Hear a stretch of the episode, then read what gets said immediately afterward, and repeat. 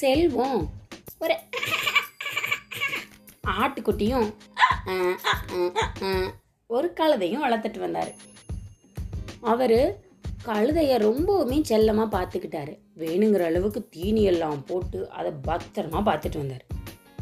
இதை பார்த்த ஆட்டுக்கு ரொம்ப பொறாம வந்துருச்சு. இங்கே பாரு இந்த முதலாளி இந்த கழுத மட்டும் நல்லா பார்த்துக்கிறாரு நம்ம மேல பாசமே கிடையாது இவருக்கு. என்ன பண்றேன் பாரு. அப்படின்னு அந்த பக்கம் மேய்ஞ்சிட்டு இருந்த கழுதை கிட்ட போய் நண்பா அப்படின்னு கூப்பிட்டுச்சு இந்த ஆடு. கழுதையும் திரும்பி பார்த்துச்சு. என்ன நண்பா பார்க்குற இந்த முதலாளி உன் அளவுக்கு மேலே எவ்வளவு முடியுமோ அவ்வளவு சுமை ஏற்றி உன்னை கூட்டிகிட்டு போய் வேலை வாங்குறாரு பாரு. இந்த தீனியெல்லாம் அதுக்கு தான் நீ நல்லா தின்னுட்டு இருந்தா தான் தூக்க முடியுங்கிறதுக்காக. கழுதை பார்த்துச்சு.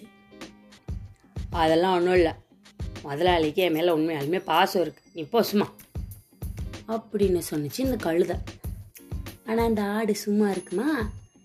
ஐயய்யா அதெல்லாம் சும்மா.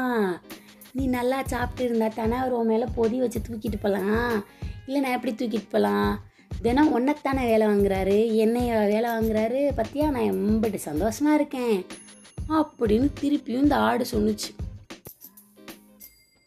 கழுத யோசிக்க ஆரம்பிச்சிருச்சு. அட ஆமாம் நீ சொல்கிற மாதிரி என்னைய மட்டும்தானே வேலை வாங்குறாரு? உன்னை வேலை வாங்குறது இல்லையே. இப்போ எப்படி அவர்கிட்ட இருந்து நான் தப்பிக்கிறது? அப்படின்னு கேட்டுச்சு இந்த கழுதை. நான் சொல்கிறபடி செய். நாளைக்கு பொதி தூக்கிட்டு போகும்போது கல்லுலையோ மரத்துலையோ பாறையிலையோ இடித்த மாதிரி கீழே உளுந்துரு. அப்புறம் அவர் என்ன பண்ணுவார்? அப்படின்னு சொன்னிச்சு இந்த ஆடு. இந்த முட்டாள் கழுதையும் அடுத்த நாள் அவர் மேலே பொதிய வச்சு தூக்கிட்டு போகும்போது கொஞ்சமாக பாறை இருந்த இடத்துல மோதினபடி டொமையில்னு போய் கீழே விழுந்துட்டு அப்படின்னு வழியில் கத்துச்சு.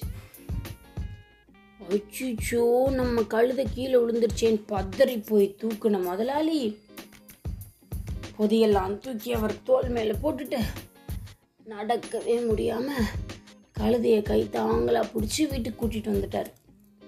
எப்பயோ ஒரு தடவை அவர் கேள்விப்பட்டிருக்காரு.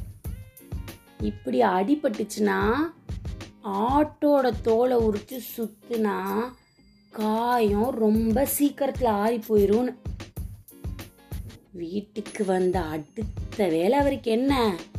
ஒரு பெரிய கத்தி எடுத்துக்கிட்டு அந்த ஆட்டுக்கிட்ட போனாரு. என்ன இவர்? நம்ம கிட்ட கத்தி எடுத்துக்கிட்டு வராரே. கழுதைய பழி வாங்கலான்னு பார்த்தா நமக்கு நம்மளே ஆப்பு வச்சுட்டோமா? இப்போ கழுதைக்கு கட்டுப்பட நம்ம தோலை உரிக்க போறாரா அப்படின்னு ஆளு அழுதுட்டு இருந்துச்சு. விடுவாரா அவரு? தோலை உரிச்சு கழுதைக்கு கட்டி குணப்படுத்திட்டார். ஆடு அதோ கதி. இதுவரை நீங்கள் கேட்டுக்கொண்டிருந்தது கதையும் நானும். ரேவா வல்லியப்பனுடன் கதையும் நானும் வர கதையெல்லாம் கேட்டுட்டு சந்தோஷமா இருங்க. மீண்டும் அடுத்த கதையில வந்து உங்களை சந்திக்கிறேன். அது வரைக்கும் பாய் பாய்.